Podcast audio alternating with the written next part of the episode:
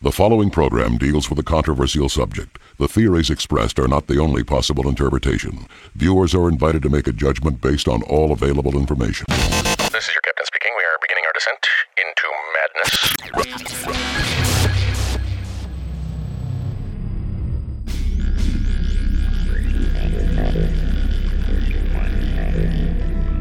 Open, open your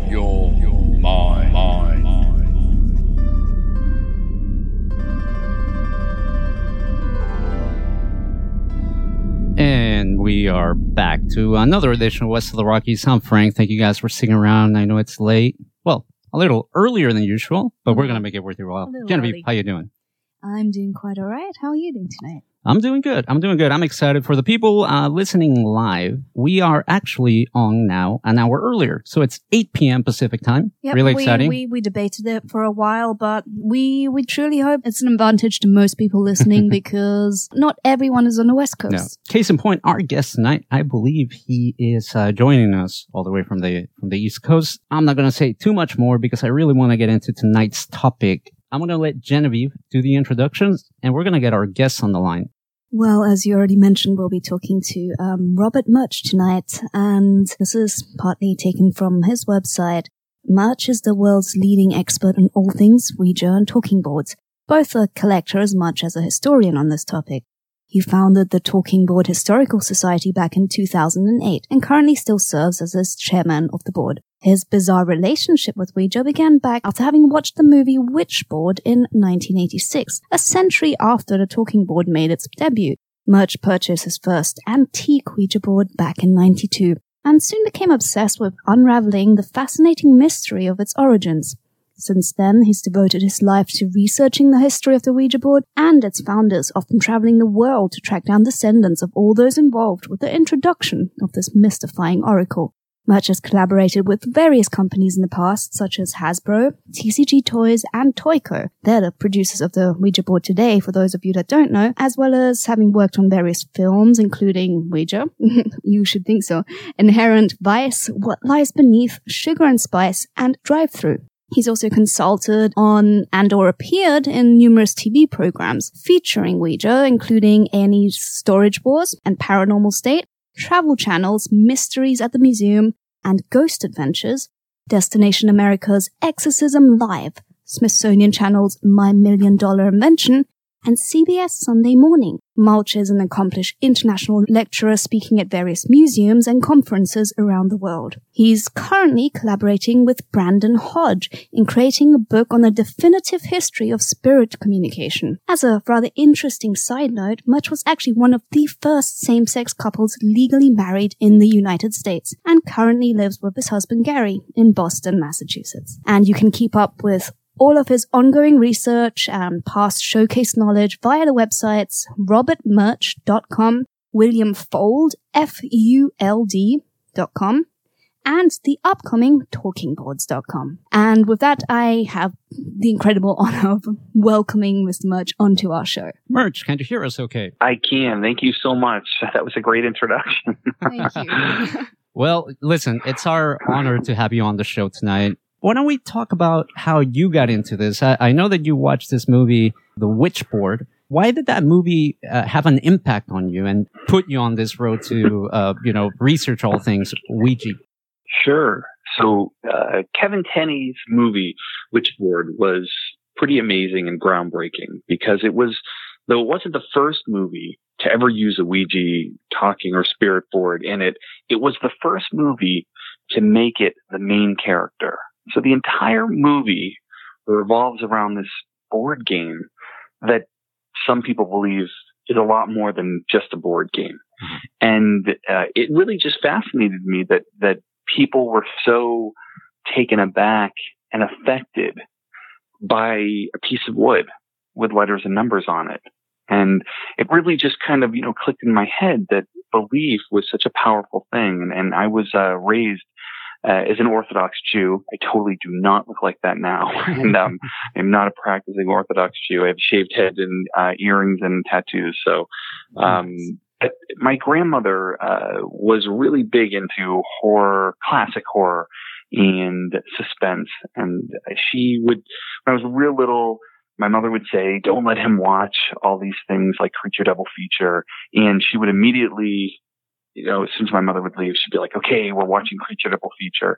and she's the one who basically took me to Witchboard. I was 13 years old and, um, you know, I wasn't supposed to go because it was, uh, you know, a rated R movie and she took me anyway. And it just, you know, really affected me. And it wasn't really until years later in college, I was sharing a room with three other roommates. Uh, and so I was in a quad and they decided to, uh, rush for a fraternity. And they basically, you know, wanted to go to this fraternity. I knew if I did this, I would never graduate if I was in a fraternity. So, uh, I figured if they went and they, they could have a good time, I could go visit, I could go to the parties, but I would also, you know, be able to study and graduate.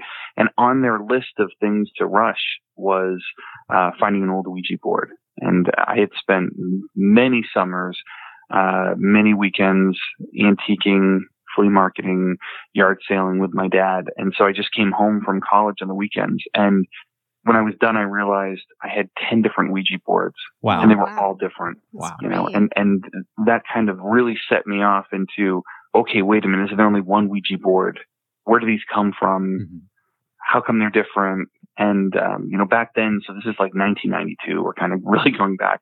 Um, and they, I had to go to, you know, a library and look up, you know, Ouija inside the encyclopedias and every encyclopedia said the Ouija board came from someplace else Oh, Oh, wow. wow. and that was really poignant to me that that the Ouija board you can't ask anybody um you know what is a Ouija board or have you ever played with it and you know someone always they always know what you're talking about and there's always a story and yet we don't know where they come from how can that be Right. and that just set me off into this like, you know, 25 year journey of researching something that's very iconic and, and a real, you know, rite of passage and, and something that's very culturally affected multi generations mm-hmm. Yeah. and, you know, has been consistently sold in toy stores for 125 years. It's pretty amazing. At this point, you know, when, when you first started researching it and going out and finding boards, uh, was it any sort of interest in the paranormal, in the freaky, or was it just, you know, it- Oh, yeah. almost like a collector's thing? I mean, what did you believe in it? I guess. you know, so yeah, I mean, Yes. anyone who's raised in any Orthodox religion, you know, belief in the supernatural is just part of the game. There's no, I mean, you can't believe in God, the devil, um, angels, demons, ghosts, like all that's just all the same thing. So Mhm. to me, it was very natural, but you know, it became, you know, I think I went from an interest in the paranormal and that turned into collecting, which ended up turning me into a historian, which was, you know, not, none of those things were where my head was planning on going. Life is Mhm. really funny that way, where it kind of takes you where it wants to go. But, um, I don't like unanswered puzzles. And the Ouija board is kind of the, it really encompasses everything about a puzzle because the Ouija board is a mirror and it really reflects what you bring to it. So Mhm. belief, intent, and you know where you're at that day, that moment uh, in time, and who you're playing with. All of those things really affect you know what you might say playing with a Ouija board or a session.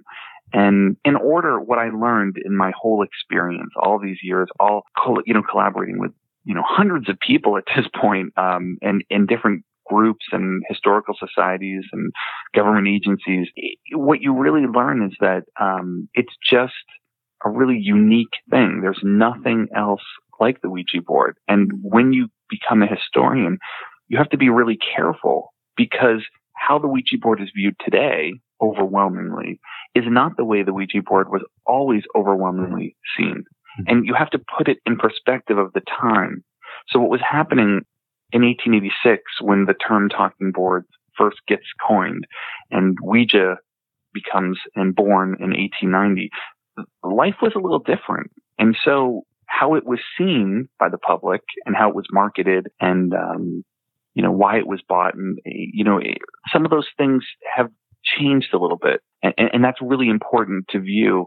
But the real kind of, you know, big interesting thing is that we just haven't solved the mystery of death. And, you know, when, when you sit at a Ouija board, whether you like it or not, and whether you believe that it's really talking to the other side, for that brief moment that it starts to move, you're really entertaining the thought that someday you might be on the other side of that board. And that's why the Ouija board is so important because though some people see it as a game and it's, does Bobby like me? You know, will he kiss me? Those are, you know, important questions for someone who's a certain age to ask. But what we're really asking is what happens to us when we die? Mm-hmm. And, and what if, you know, you never got to say goodbye to someone that they died very quickly and, you know, you never got to apologize for something that you said. The last thing you said to them was horrible. You got into a fight. You never got to make peace with it. All of those things are really behind why people use Ouija boards in the first place. And, and I think a lot of people forget how very personal it is. You know, that, that when someone dies, there's so many unanswered questions and, and, you know, we won't answer those questions tonight. They haven't been answered for thousands of years. It's belief. And your belief, what you bring to the board is really important because people who don't believe in the paranormal, people who don't believe in ghosts, guess what? They don't see ghosts. They don't have paranormal experiences. Belief is really important because, you know, your belief, your perception is really a huge part of your reality. You know, you, your reality is what you believe it to be. And, and whether that makes you open to communicating with something else or whether that just opens up your subconscious, which some people believe is what happens when you place your hands on the planchette of a talking board. You know, it, it almost doesn't matter because you're going to walk away with what you believe it to be. You know, Sure. like you're, I'm not going to be able to tell you what it was. And, and, and with the Ouija board, it may not always be the same. Sometimes, you know, I played it, you know, hundreds, if not thousands of times at this point with other people. Is it always something paranormal? Is it always your subconscious? Is it always, I don't know. That's what makes it really, really neat is that every time you sit at it, you can have a very different result.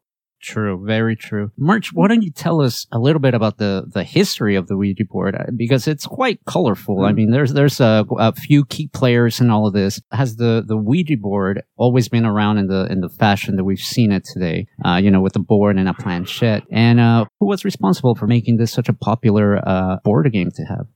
so for you know everyone who's listening, I, I said talking boards, and, and talking boards are, are the general class of these games, meaning that any board, anything that has a, a movable piece that points out letters, numbers, and spells out messages, you know, on a surface, that's a talking board. But you know, Ouija itself wasn't born until 1890, so many devices you know, after 1848, where the modern spiritualist movement takes place, lots of different devices, including, you know, you mentioned before my friend Brandon Hodge.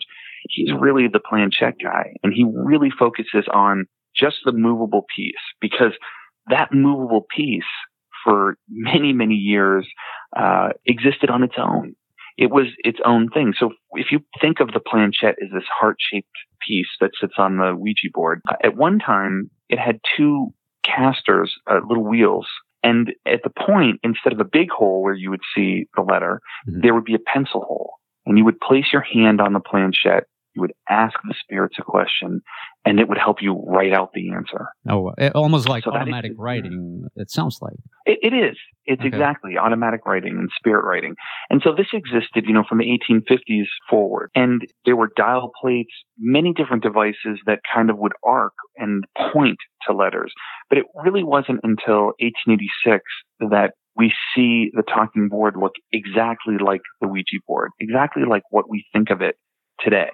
And um, basically, it, the story gets picked up in Ohio, uh, and uh, the Associated Press blasts it all over the world. And so London, Sydney, Australia, Paris goes all over, and it, and it, it very much describes drawings exactly what the talking board uh, looks like.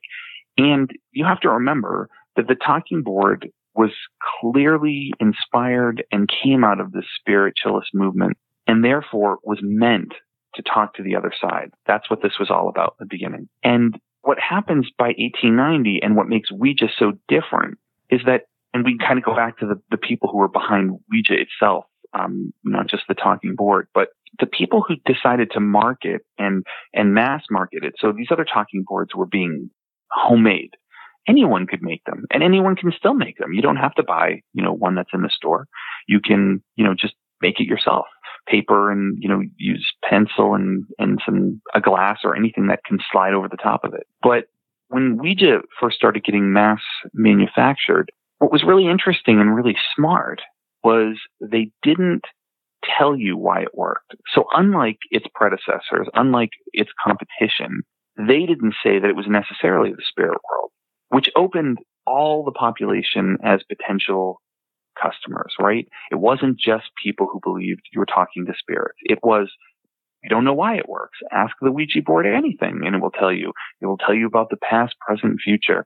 And so, you know, suddenly this, this tool that was being used to talk to the other side was now kind of in the parlor of every household.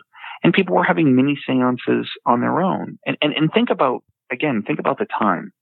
So, you know, we're coming off a time when if you wanted to have a seance and, and speak to someone who'd passed on, you had to pay and hire a medium.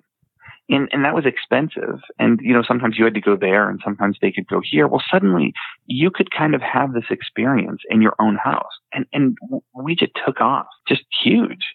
But again, you have to go back and think about why would talking to the dead be so important? I mean, it's important today, but why at the time did something like this take off? And that's because, you know, we came off the Civil War, massive death in the United States, more death in the United States than it's ever seen before. Everyone lost a father, a grandfather, an uncle, a son, a cousin, you name it. And, and these people, some of them didn't just die. They just disappeared. You know, they went away, were killed in a battlefield, never to return. And so the Ouija board today does the same thing it did back then, which was it answered questions that nothing else could. And when your life consists of more loss than gain, when more people around you died, talking to the dead is very obvious and natural. Well, what else are you going to do?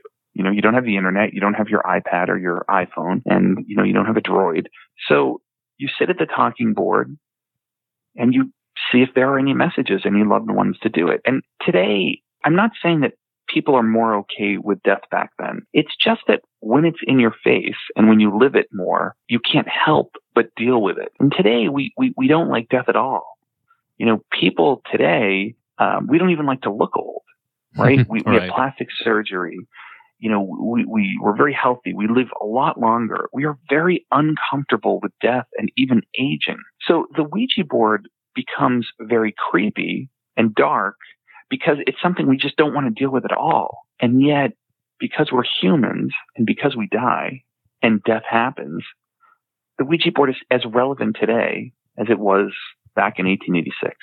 It's fascinating, like I said, that this board has been around for so many years and it still manages to uh, be, I mean, I don't know the numbers, but I, I believe it's one of the top sellers of all time, right? I mean, people are continually buying this, Mhm. this board. Why don't you tell me a little bit about a gentleman by the name of um, Elijah Bond? Because I know that uh, he was a, a key figure in all of this, and you actually uh, went through some great lengths to find uh, his final resting place.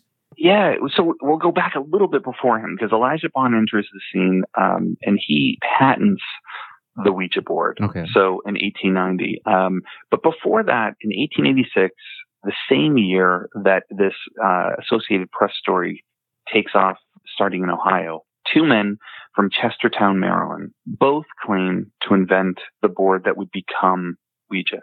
And now you might hear me say Ouija or Ouija. Mhm. Originally, it was Ouija. By the 1920s, it had changed to Ouija because they would say you were Ouijaing. So people shortened it to Ouija. So it just became a kind of a slang. Um, so these two men that worked together, Charles Kennard is uh, a fertilizer manufacturer and a businessman. And right next door to him is E.C. Resch. And E.C. Resch uh, is basically an undertaker and he's a furniture maker, a cabinet maker, instrument maker, makes all kinds of things. Charles Kennard would claim that he came up with the idea and brought it to E.C. Resch to make a dozen for him. E.C. Resch would later claim and, and somewhat prove that he had come up with the idea and that, uh, you know, Charles Kennard had kind of seen it at a, his father-in-law's party. Whatever happened between them, who knows? Charles Kennard moves to Baltimore, and that's where he meets Elijah Bond.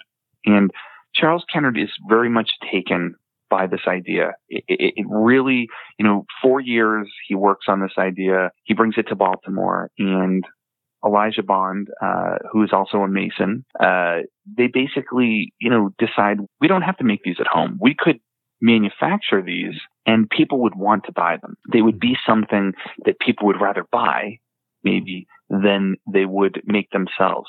So they decide to start the company, the Kennard Novelty Company in Baltimore, Maryland, and they start to make this board.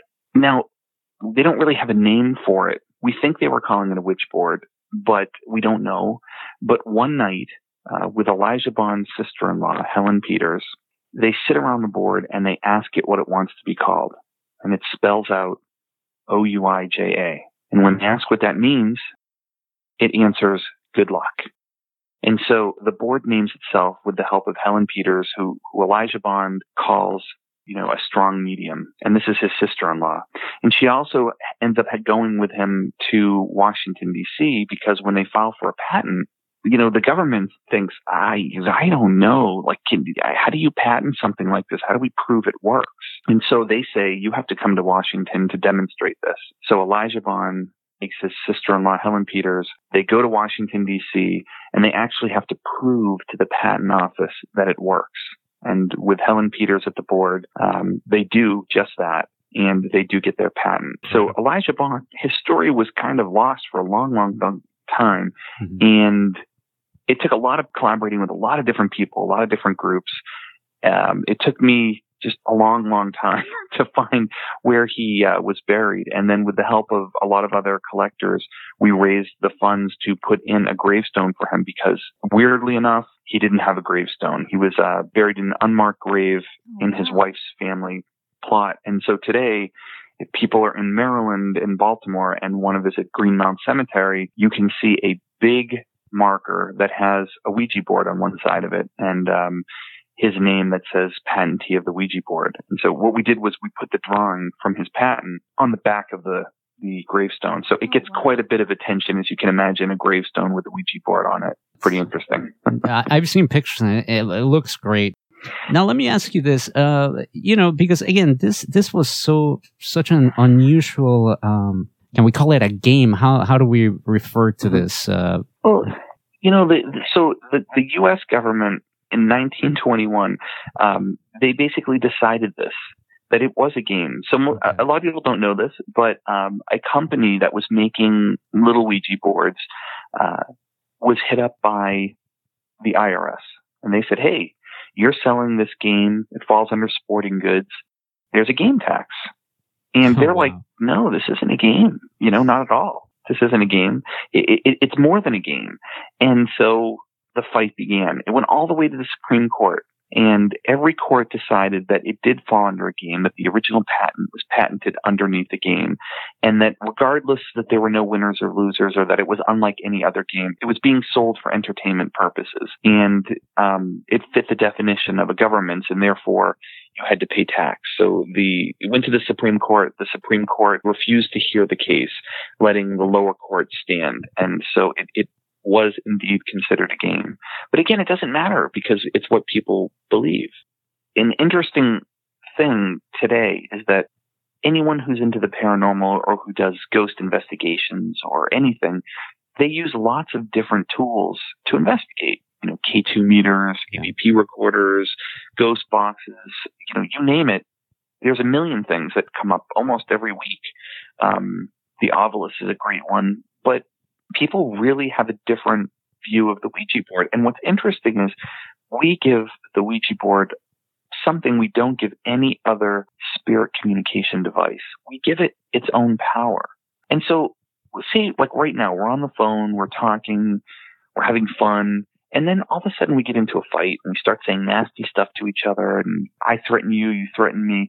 We hang up the phone. You know, you don't take your iPhone throw it out the window and say, I'll never have another one of these in my house again. Right, right. But that's what happens with the Ouija board. Somehow we forget that the Ouija board is just the tool. It's just the telephone you happen to be using at the moment to try to commune with the other side. The board itself doesn't have any particular power. It only does because we give it that power. Again, your K2 meter, your EVP recorder picks up all these horrible messages that says, I'm going to kill you. You don't get rid of your digital recorder. You say, cool, let's get some more. But if you got that on the Ouija board, you'd be like, okay, hell no, get this thing out of here. Right. Hmm. And so we, we really believe that the board itself has a power unlike any other tool. And that's where things start to get really interesting. And that's why the Ouija board has had this reputation and again is so popular. Bringing it to a more uh, contemporary context, it is something that you see quite a bit in paranormal investigations, and it does get a really bad rap. Personally, I've only messed with a Ouija, uh, or should I say Ouija or Ouija? I don't know. I'm always You can say either. Either. Okay. um, I've only messed with the Ouija board once in my life. I, I remember when I was a kid, probably around six or seven, I actually saw the, the neighborhood kids playing with one. And um, I didn't partake in it, but there were about two or three kids with their Mhm. hands on the thing. And this thing was just like flying from one side of the board to the other. And they were like, Wow. oh, you're moving it. No, you're moving it. and I was like, oh, what is this? That was like the first time I've ever seen it, right? Wow. I asked my mom about it and she told me never touch it. Don't go near Ah, it. no, da, da." my mom said the same thing. It's like I remember watching a movie and she's like, "That thing there, never touch it." yeah, but you know, years later, you know, I'm, I I find myself doing this show, and I'm interviewing people who, yeah, you know, investigate the paranormal. So obviously, I come back and, you know, within range of the of the Ouija board. And I remember I interviewed a gentleman by the name of uh, Sid Schultz, who is, uh, I th- I believe Yeah. he leads, yeah, at the Paranormal Boot Camp. He was very knowledgeable, and I asked him, you know, is the Ouija board, you know, uh, dangerous? Is there something that we should be concerned with? And he said something very similar to what you said, which was that it's just a tool, just like a voice recorder is a tool or, or a K2 meter is a tool.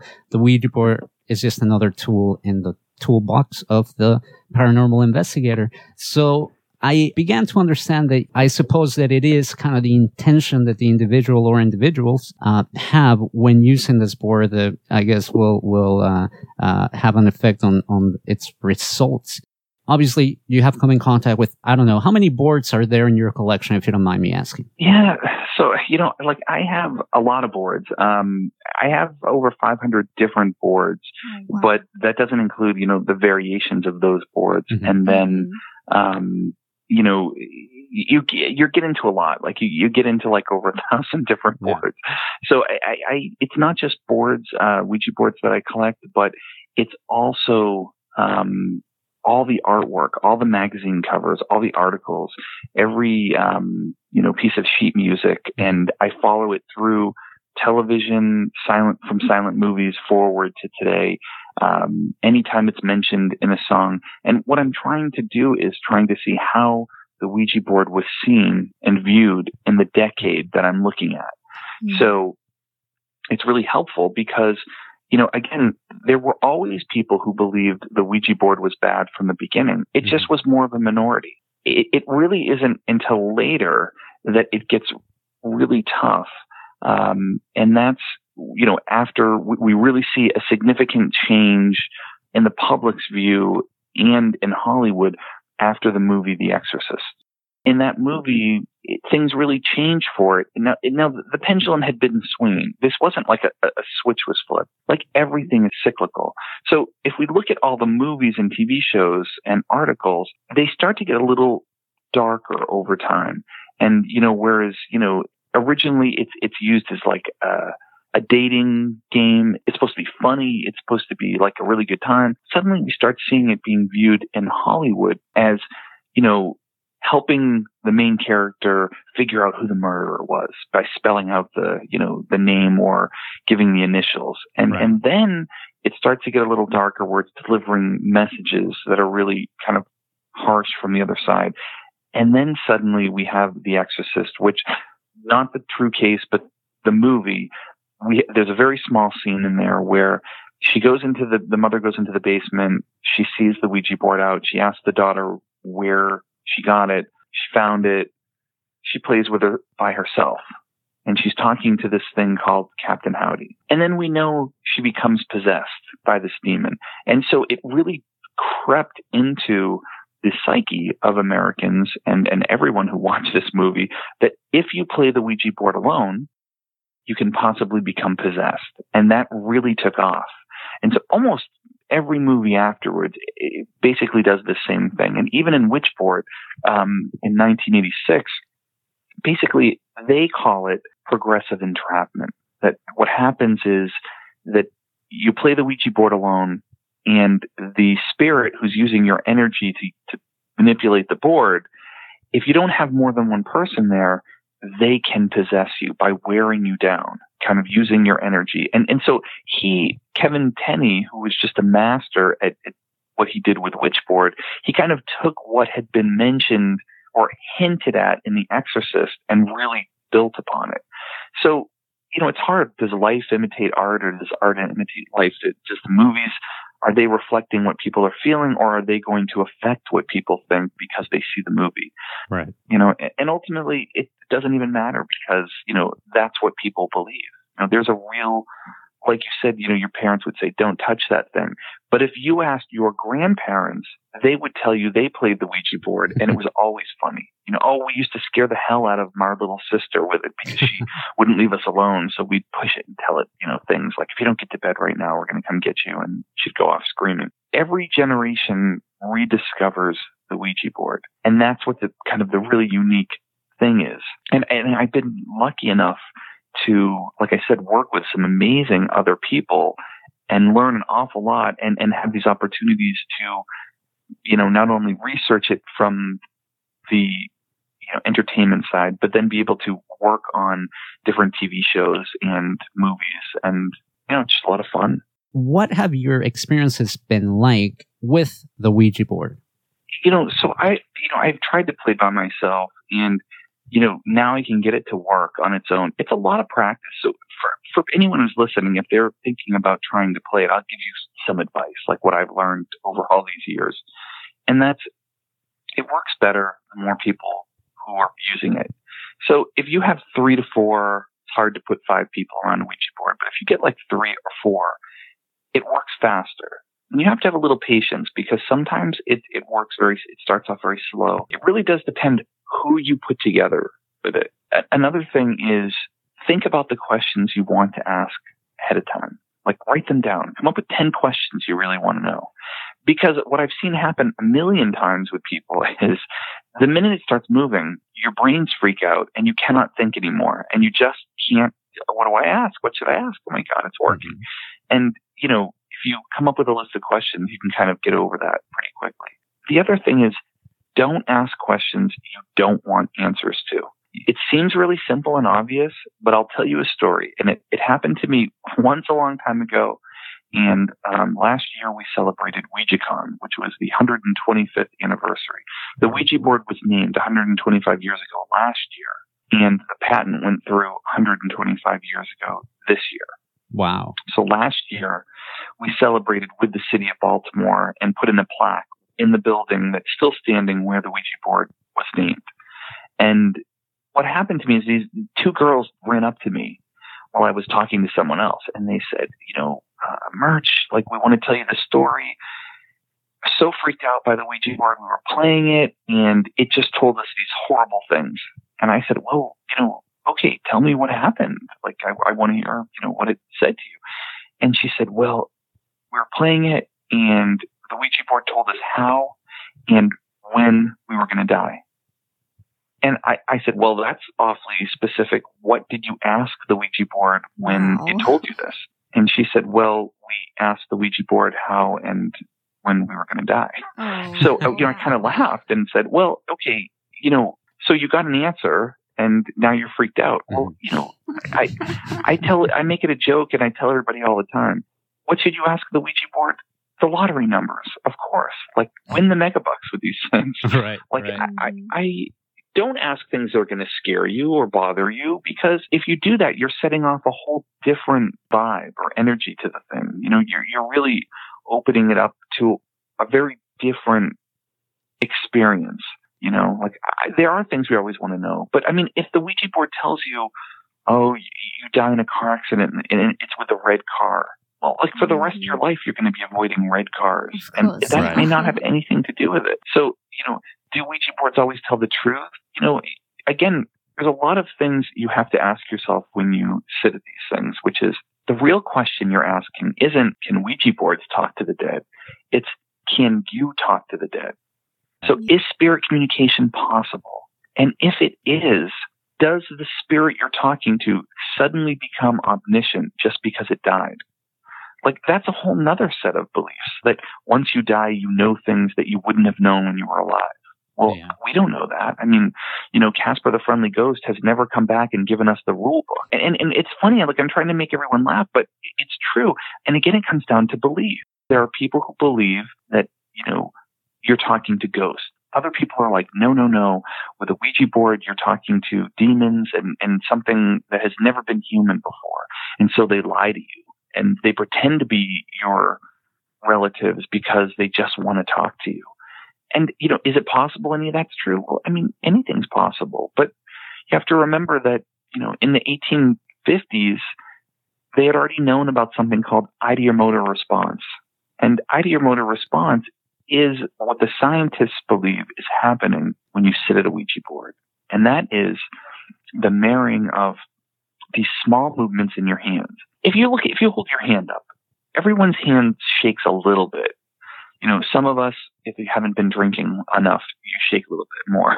But other people, it, it you know, it doesn't shake. It, it stays still. But your hands always want to move because we're made of muscles. We don't want to stay still, but we want the board to work. And so when you sit at the Ouija board and you ask a question, these small movements in your hands become fluid and your subconscious opens up and it's what's really answering the questions. So your brain is playing a big trick on you that you're, moving the board. You just don't know it. And when these answers are correct, scientists believe that what's really happening is, is that you already have the answer inside you. You just don't remember it. So you might ask the board, what's my great great grandmother's middle name? And, you know, it spells out Rosalind. And, mm-hmm. and then you call your grandmother and you're like, hey, what was our great great grandmother's? And it says Rosalind. You're, oh my God, it must have been the spirits. Well, when you were two years old, someone said this in front of you and that information went in your head because mm-hmm. your subconscious and your brain is an amazing thing. And what they know from hypnosis is that when you walk into a room, you see everything, every little detail what shoe, what color socks they're wearing, what color eyes they people have, what's going on around you, the music that's playing. But in order to function, your conscious mind filters all of that stuff out so that you can focus on whatever it is you're trying to do. So that just because you don't pay attention to it doesn't mean it doesn't go into your brain. And so that's what scientists say is happening when you use the Ouija board, is that it's really all you. It's not an external force. It's all inside of you. But here's another theory that's kind of interesting. What if you create the ghost?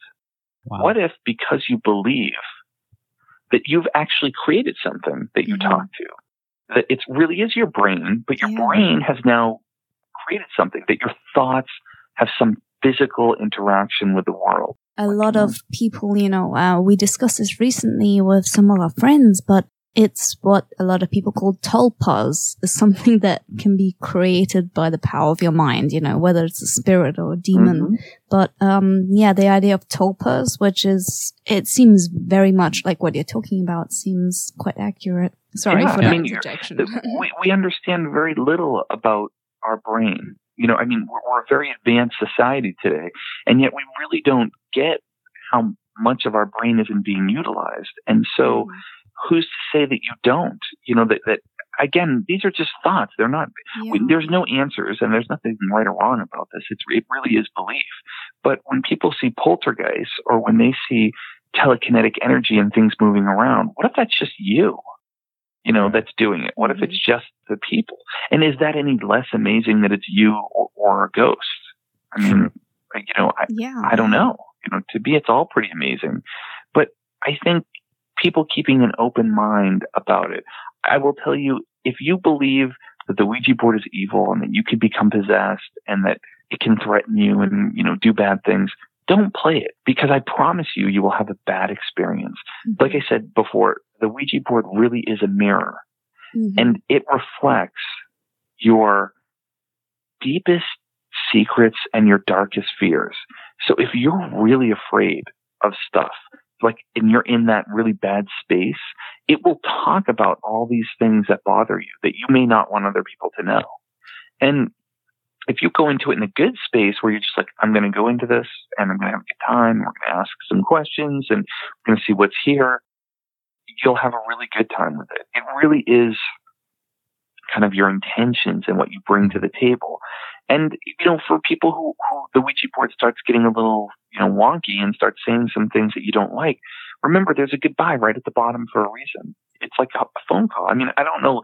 Hopefully your listeners, you know, are not so young that they, they don't remember this, but before Star 69 and before caller ID, we all used to call people and prank them all the time. You know, they didn't know who was calling and they couldn't call us back. Yeah. So it was really fun.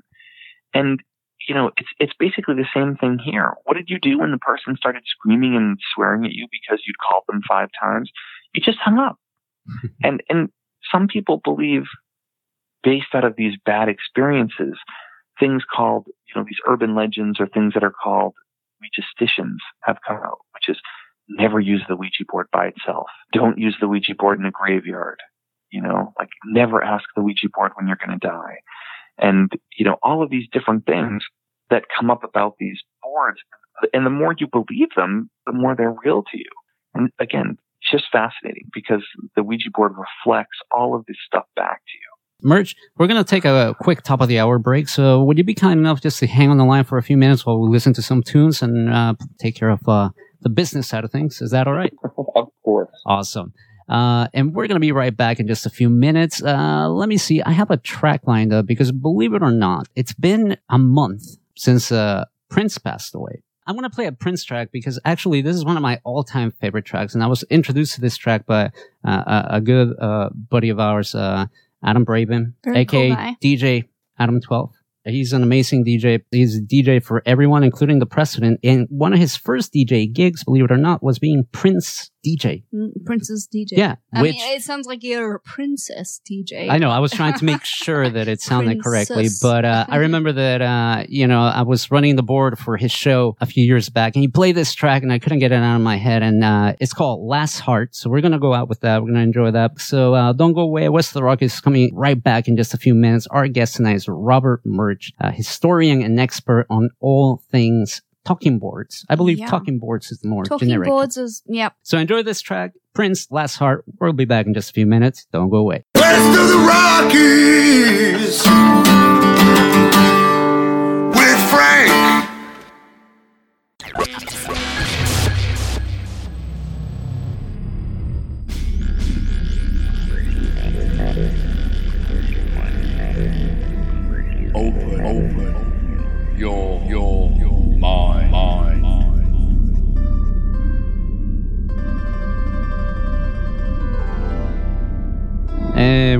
back to the second hour west of the Rockies. I'm Frank. Thank you guys for sticking around. I know it's late, but man, we're having a, a really fascinating conversation with our guest tonight. As always, I'm Engineer Frank on Twitter, West of the Rockies on Facebook. I'm joined by the lovely Genevieve, Genevieve Uwe on Twitter.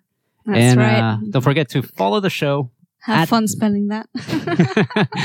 Uh, so I always say, go to the website if you don't know how to I spell it. I'm not going to that- sit here that and go. was such a an MNLP, awful commercial move of mine. I I, I mean, it, well, it wasn't a commercial. yeah, it move, wasn't. That's why. So that's why. um, don't forget to follow the show on Twitter. That's at WTR Radio. Give us a like on Facebook, facebook.com forward slash West of the Rockies. And a big shout out to everybody who's been signing up to our YouTube channel. Like I said, our guest tonight is Robert Murch, an expert and a historian of all things talking boards, most commonly known as Ouija boards. Robert, can you tell people where um, they can keep up with you and all your research and everything for the talking board lovers out there?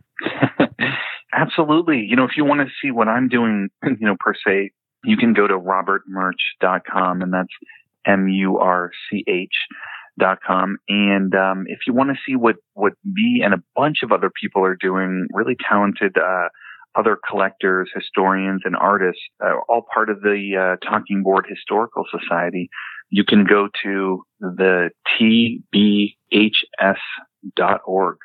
and learn all about us. And, and hopefully in a week or so, we'll have a brand new website up that should be really cool and, and, and have a lot of different stuff on there. Same thing on uh, Facebook. You can find me up. I have a uh, Robert Murch public page where I post things, and uh, the Talking Board Historical Society. You can look them up as well. They have their own page, and they're posting all really interesting posts every day. I was just gonna say, are you gonna have like a, a flash version of the Ouija board on the new website? I'm sure there will be something for people to play with. Very cool. Now, I, I saved my back announcing for this point because I wanted to have Murch on the line for this question. Coming out of the break, we're listening to a little uh, Mars Volta, and there's a, a, an interesting story. I think it's official, if I may use the term official. I mean, you can Wikipedia this, and and it's there as reliable as Wikipedia can be. But apparently this band had a, you know, they, they recorded an album with the title, uh, The Bedlam in Goliath. And apparently uh, some of the songs or some of the things that happened were inspired by a Ouija board that one of the band members acquired while in uh, Jerusalem, if I got my facts correct. And some really crazy things happen. Um, do you know that story? And what can you tell me about it? I mean, that's some fascinating stuff. Yeah, you know, basically, they're. Um, it's always a little tough because when it comes to rock and roll, Ouija has its own relationship. There are many bands that claim to either get their name Mhm. from or be influenced by the Ouija board. And again, it's timing. It's it's when the band came up. But in another one, uh, Cheap Trick claimed to get their name, and uh, Alice Cooper, the band Alice Cooper, Mhm. they used to play the Ouija board, and th- that was the name of the spirit they were talking to. But um, you know, what you're talking about is really interesting because when they did an album, uh, Mars Volta, the uh, LP, the actual um, vinyl, if you opened it up, there was a Ouija board inside. And they did the same thing with the CD, and then they also made a USB stick, which was uh, in the shape of a planchette. So they were very much influenced by their experiences with the Ouija board. Whether you know those experiences were true or, or not, who knows? But um, you know, absolutely, they dedicated an entire album to it. Yeah, no, it, like I said, I read the story a, a while back and actually a friend of, of mine told me about it and I was like, no, that sounds a little too outrageous, but sure enough, it looks like it actually happened. Uh, Murch, before the break, uh, you, uh, you threw in some big fancy word. I, Ideomotor response. there we go. So And- it's it's the I D E O motor response.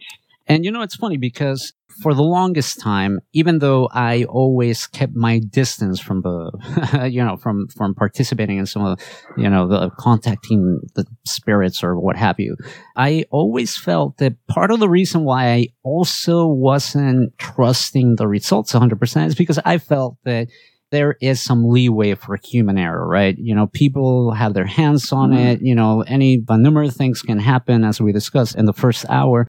Is that something that happens uh, commonly? I mean, is it just us influencing the outcome, or I guess as I've come to learn, it, it really depends, and you know, you could potentially be talking to someone or something else.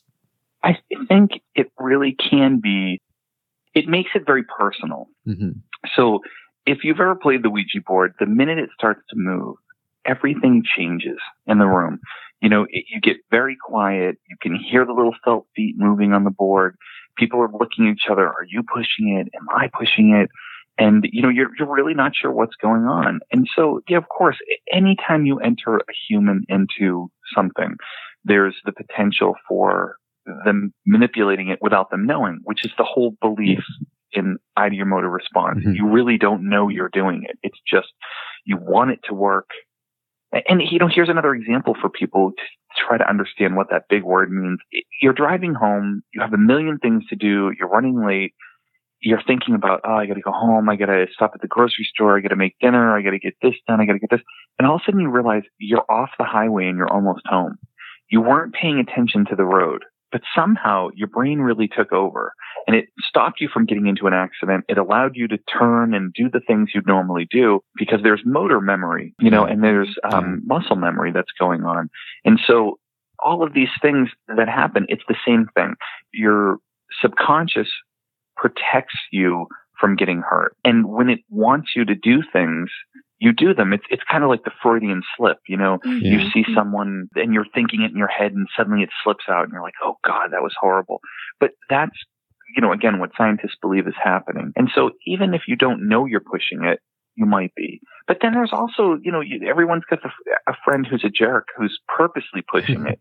You know, like those are the people you, you know, you don't want to play with because, you know, they're just having a good time, just trying to scare everyone. Yeah. But, yeah. You know, and, and there always is that. And that's why, again, for people who want to play, practice playing with different people. Like, you know, if it doesn't work with the three people you picked, try a different, swap one person out. It, it really, once it happens, and then the more you practice, every time you do it, it gets a little bit easier. It's like riding a bike. You know, Yeah. you're really bad at it first. The more you do it, the quicker and everything starts to work. And a lot of that has to do with it's very hard for people to, um, not push too hard that you're not holding it down, but keeping your fingers on it because everyone wants to keep lifting it up. And, and I can tell everyone all my experience. You see it on the movies. You hear people say it. That, you know, the, the planchette just moved across the board and flew across the room all by itself. I've never seen that. So as far as I'm concerned, you have to be touching it for it to work. So if you keep lifting your fingers off it, trying to see who's moving it, it'll just stop. Yeah. You know, so you really do. You you are part of the, what makes the Ouija board so much fun, and, and is what it's what causes what you're asking. Is it that you're influencing it? How do you know? You are part of it. The Ouija board doesn't work by itself. You have to put your hands on it, and and because you're part of this connection that makes it work, it gets really, really cool because it's not like an EVP recorder that you just set down in a room and walk away and ask it, or you know, a K2 meter that you put down and let it blink, you know, for you know whatever, or flashlight that you, you're using. So you you are very much part of the process. Right. And one of the uh, bad reputations that the Ouija board has gotten has been due to obviously, you know, religious groups. They caution people and, and, well, not just caution, they more or less forbid people from using this device. As a matter of fact, a few weeks ago, we, we did an interview and we were talking about Richard Ramirez, you know, the, the serial killer. And Mhm. we heard a story about a teenager who, who saw Richard Ramirez get arrested and something happened, you know, there was some weird connection there and the teenager uh, went home and started dabbling in some dark things and, and messing with the Ouija board. And apparently, you know, the whole house became, you know, a very, um, uneasy place to say the least. Mhm. So there are quite a few stories that say, you know, don't do that, It's, you know, gateway to hell, demons, etc. Is that something that people should be uh, worried about when they use this device? I think anytime you're dealing with the paranormal or the unknown, you should always be careful. And, you know, it's funny for people who are into the paranormal, they know who Lorraine Warren is. You know, she's kind of like the godmother of the paranormal. She, her and her husband Ed were researching the paranormal when ghost hunting was not a cool thing to do. Mhm. So, you know, they go way back and I had a really cool opportunity to interview Lorraine for like six to eight hours when we were trying to film something um, about the Ouija board. And actually, you know, she hates the Ouija board. I love the Ouija board. we really agree on one interesting thing, which is the Ouija board is no less dangerous than any other spirit communication tool because what you're asking to happen is you're conjuring. You are calling something else to you to answer. Whether you use a Ouija board or tarot cards or uh, a dowsing rod or a crystal ball or whatever you want to use that you're trying to do this, you're invoking the same thing. Now, again, whether that's your subconscious, whether that's some outside entity, whether it's telepathy, whether it's your own mind creating an entity to answer you, all of that is equally dangerous. And psychologists will tell you poking around in your subconscious is not always a great idea hmm. because your subconscious builds this wall between your conscious mind and your subconscious in order to protect you. So, you know, for instance, for kids who, you know, are, are treated horribly and molested, they sometimes don't remember what happened until they're much older Yeah. because their mind couldn't handle it. So it, it, it keeps you away from it. So if you poke around in your subconscious and kind of pull out some bricks, the Ouija board does that. It allows some stuff to sift through if that's what you believe is happening. And so if you have issues, if you have any type of emotional or um, mental impairments, the Ouija board is a really bad idea because you are poking around with some stuff that is just not that great. But I think for the vast majority of people, today the Ouija board is a rite of passage. It's most people's first experience in the paranormal on purpose. So like when you're little, you might hear something or see something, but the Ouija board is usually the first time you on purpose try to make contact. You know, whether that's at a sleepover, a slumber party, whatever. You know, it's the first time you sit down and say, is anybody there? And when the first time you do anything is usually a terrible experience because you don't know what you're doing. You have no idea what's going to happen. You're not prepared. You don't know what to ask. That's why it's, it really is practice. And so are they dangerous? They're as dangerous as you let them be because if scary stuff starts to happen and you don't stop playing, well, whose fault is that? And that's the interesting thing about the Ouija board is we put all of the blame and all of the responsibility on everything that happens on the board itself, not Right. the people who are playing it, even though the board is simply the telephone you're using. Now, people will say, well, what if you use it and, you know, I used it and it opened a portal and then my house became haunted? No, okay, look, if there was stuff in your house before, it was already there before. Is it possible that you, using the Ouija board, become sensitive to this other stuff that's going on? Of course. It's like, you know, anyone who's ever done this, you buy a car and, you know, you, you shop around, you find the car you love, and suddenly you realize you see that car everywhere, that model all over the road. You never noticed it before, but suddenly it's everywhere. You're like, oh my God, like so many people are driving a Ford Explorer. I can't believe it. You know, I never noticed how many people were doing it before. It's the same thing that happens here. Once you kind of get in tune with playing the board, you start to believe that everything that happens around you, well, all those things were always happening. You just kind of weren't paying attention to them. And then hmm. another thing that can happen when you play the Ouija board is like anything else, you start connecting dots that aren't meant to be connected. You play the Ouija board and suddenly you hear these sounds in your house. Well, just because you played the Ouija board doesn't mean it's not a squirrel in your attic. It could just be a squirrel in your attic. Right. You know, like it, it, you're in the basement and you start to feel like you're being watched. Well, you might have some really bad insulation on your on your wires. We know that electromagnetic fields cause people to feel paranoid. There are lots of real life explanations, but sometimes it's more than that. So I would tell everyone, like anything else, you're playing with the unknown. And whenever you play with the unknown, there's danger. How dangerous that is? Well, it's dangerous to cross the road, but you know, you have to get to the other side because work Right. is on the other side. So you still cross the road. You just look both ways. So to me, my advice is the Ouija board is something that most people are going to play. And the more we tell people not to do it, the more they'll do it because that's what we all do. Especially when you tell kids not to do something, they want to do it. I just think it's, it's more, remember you're kind of in charge. Something bad starts to happen. You just say goodbye and you put it away.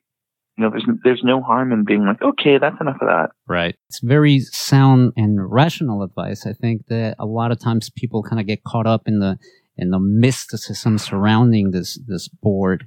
Murch, before we run out of time, uh, you know, we do this thing called the top five on this show. So we wanted to get your your top five cases where the Ouija board has been used and yielded some interesting results.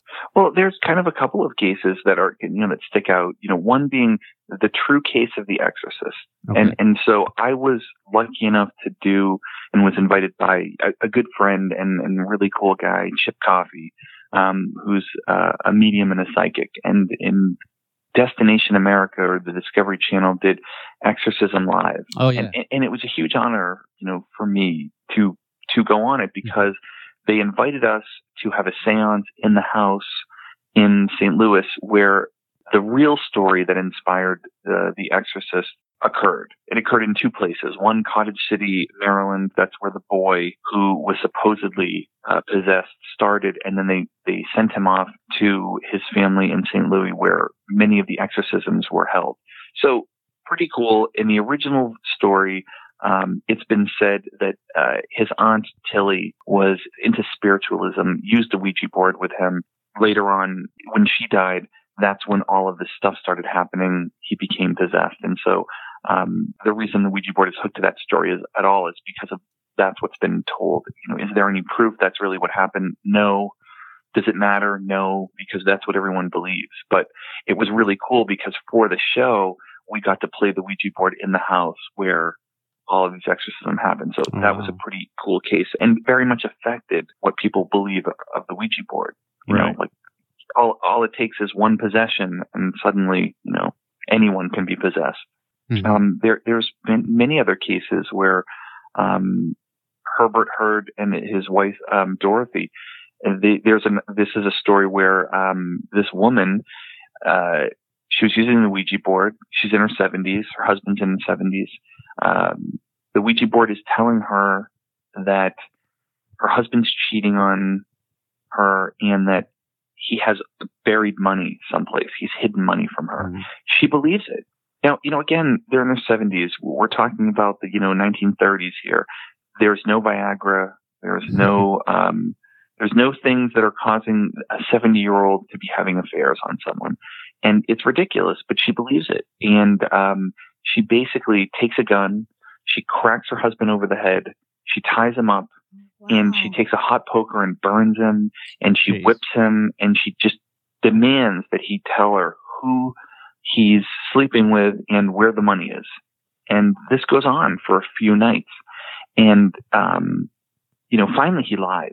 He just tells her somebody and, you know, he gets out and he knows that when she realizes it's not true, that she's going to do it again. Mhm. And so, um, she, she tries to, you know, get him again and he takes the gun, he shoots and kills her and he's arrested running down the road in his underwear because he's escaped her, you know. Mhm. And um, at first he was charged with murder, but once they found out the whole story, you know, they were able to prove that he was really just defending himself. And um, the daughter-in-law, who had been an adopted daughter by his um, wife, she was kind of in on it, and and so it kind of looked like they were trying to get money and stuff out of him.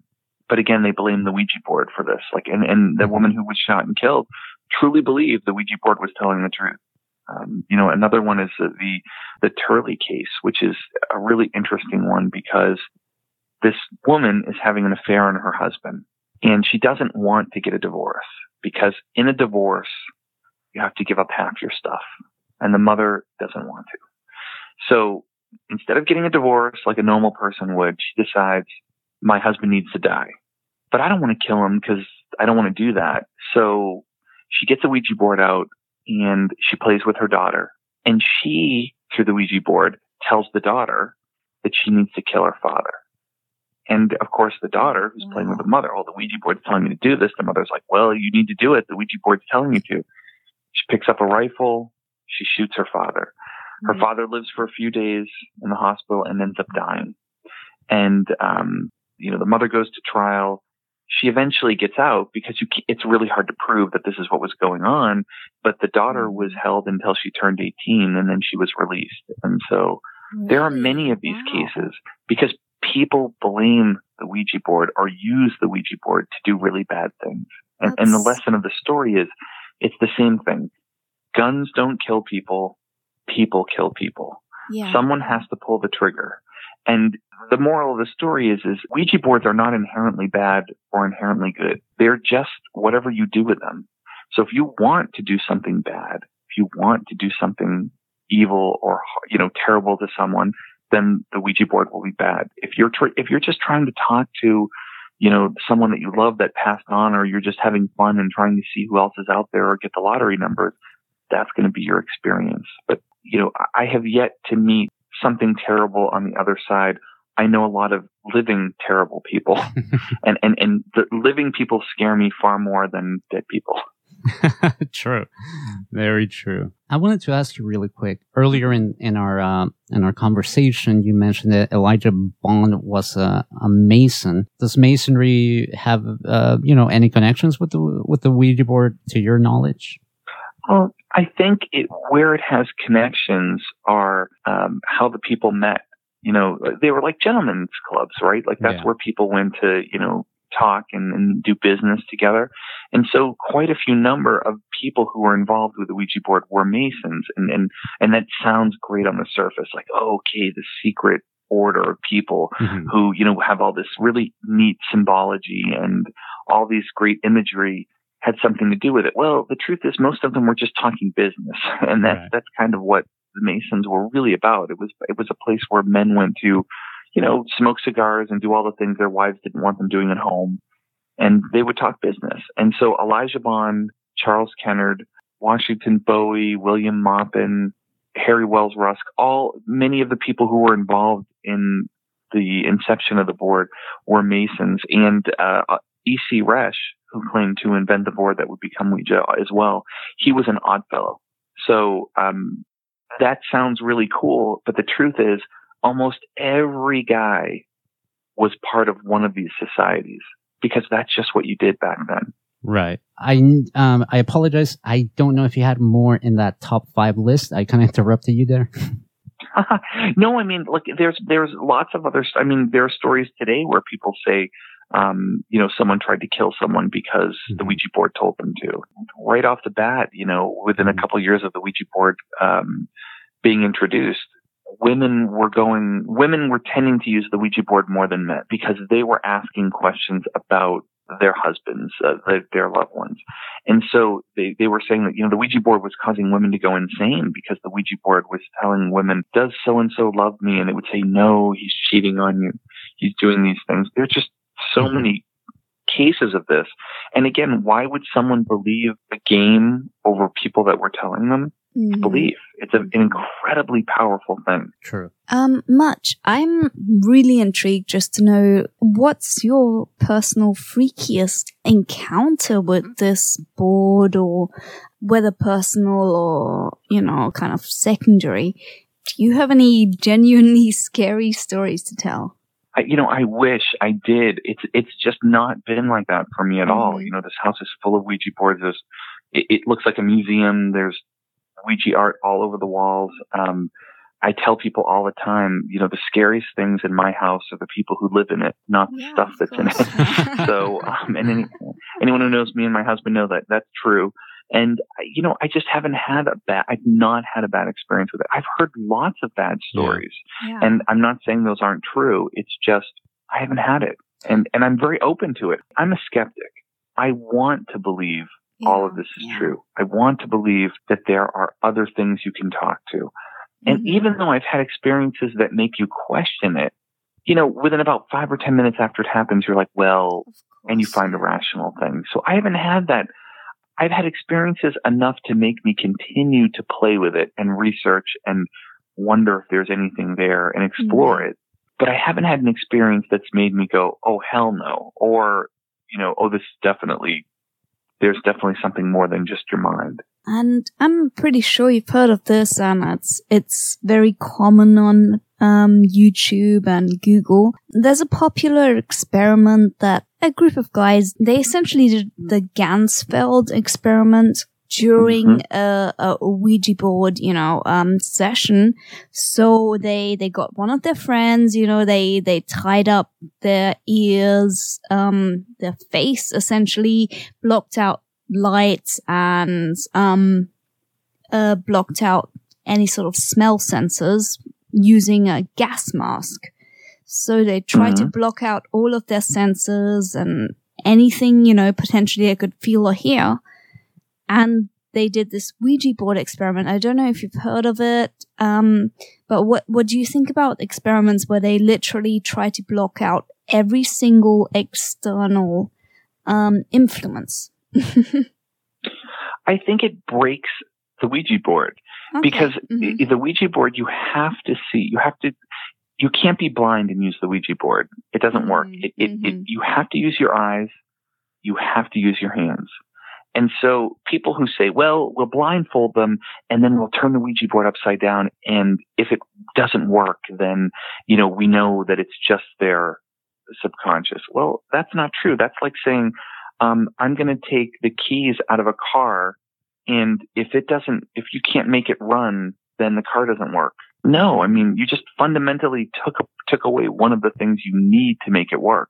So when you block out people's senses, you know, hearing the planchette move, seeing the planchette move, feeling the planchette move, when you take away those things, you've now changed the function of the board. You, you broke it. It's like taking the wheels off a car and being like, hey, the car doesn't work. Yeah, well, it doesn't work because you took the wheels off. You know, like the car would still work if yeah, you let it be the car. And the Ouija board really doesn't need those things to work. I agree with you. The whole point is that you need some sort of vague human input and influence and, you know, sensory intake, essentially. Mm-hmm. Murch, we're almost out of time, but I wanted to uh, to end with one last question. Um, you know, in your experience, you haven't experienced anything bad. Can you give us a, a, an example of the Ouija board actually having a, a, positive experience, like somebody having a positive experience using the yeah. the Ouija board? I, you know, I can use myself as an example. I've been on sets and met some really big actors who've been a lot of fun. I, I've gotten a chance to work and collaborate with lots of really interesting people and learn from them and have mentors and do things. The Ouija board, to me, and, and so like in the William Fuld family, William Fuld is the man who, who kind of took over making the Ouija board. He was part of the original business and he, he and his family made the Ouija board uh, up until 1966 when it sold to Parker Brothers. And there was a big feud in the family that started in 1901 over the Ouija board. And through my research, both sides of the family contacted me. And as we were talking and they wanted to talk themselves, they buried the hatchet 96 years later. And Oh, so wow. the Ouija board tore this family apart and then it put them back together. And so, you, you know, the Ouija board has, in my experience, all the families I've contacted, it's only always been a really great thing. I've made some amazing friends and, you know, I get to do radio shows like yours. So, I mean, to me, it's, it's only been a good thing. Well, it sounds like it has led you to to have a, a very exciting life, and I guess as long as people take some of the the great advice you have given us throughout this interview, uh, Murch, why don't you tell people where they can keep up with you and the work that you do? And uh, you mentioned uh, OuijaCon. Are you having another one this Mm. year? Not this year, but Mhm. potentially next year. Um, this year, you know, Ouija 2 comes out in uh, Mhm. the end of October, so everyone should watch that. Hopefully, I'll be doing some um, promotional stuff for uh, the sequel. I, I consulted on the first one. I did not on the, the second one, but Mhm. uh, I'm sure I'll still be doing some fun stuff for it. Uh, you know, I'll be in October as well. Hopefully, um, I'd had back surgery a year ago, and it was a, a bit of a tough recovery. wow. But hopefully, you know, that's all behind me now. And Wow. in October, I'll be doing a uh, Paracon in the UK, which is Oh, pretty wow. cool. So the Ouija Oh, board. It took me to Australia. Um, a good friend of mine, Calvin Von Crush, is going there uh, tomorrow, actually, to that that con, and he's going to represent the uh, Talking Board Historical Society. But um, yeah, the Ouija board takes me all over, and and that's great. But for people who are looking and want to follow me on Facebook, if you look up Robert Murch, I have a public page where all things Ouija boards. Um, if you look on Twitter, I'm at Talking Boards, Instagram at Talking Boards. Um, pretty much any any social media at Talking Boards is where you'll find me, and my website robertmurch.com. And uh, again, check out the Talking Board Historical Society, an amazing group of people doing all kinds of interesting stuff, and that's on Facebook as well as Twitter and um, you know Instagram now. Very nice. And Murch, one last question before I let you go. You have numerous boards in, in your collection. Which one is your favorite one and why? my favorite board is always the next one I get. To be honest with you, um, I no no I, I I love them all. They're like children. They're they're all different, but I love them equally. I, I, except there, I do tend to like the the earliest ones I have. Mhm. Um, you know, I have one that we believe is is pre Ouija, um, and I really like those.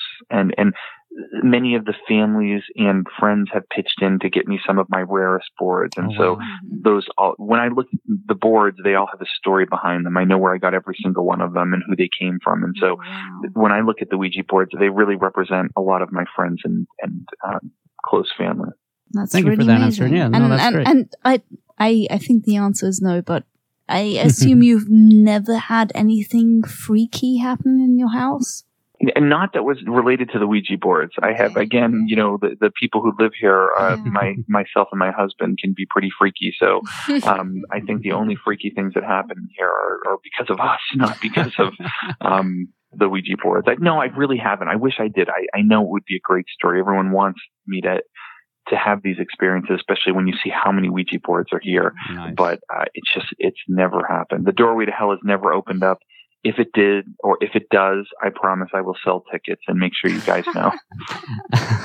Murch. We'll be there. Sorry, I know, I know, I said I was going to let you go, but very, very last question, I promise, and then I'll let you go for reals. But it, correct me if I'm wrong. Did you help make an uh, an updated version of the Ouija board? Uh, is that correct? we did do a talking board. We, we made a, a spirit board from uh, Salem, Massachusetts when we lived there. And Uh-huh. it, it basically was, um, you know, uh, we really utilized the imagery from Salem graveyards and stuff.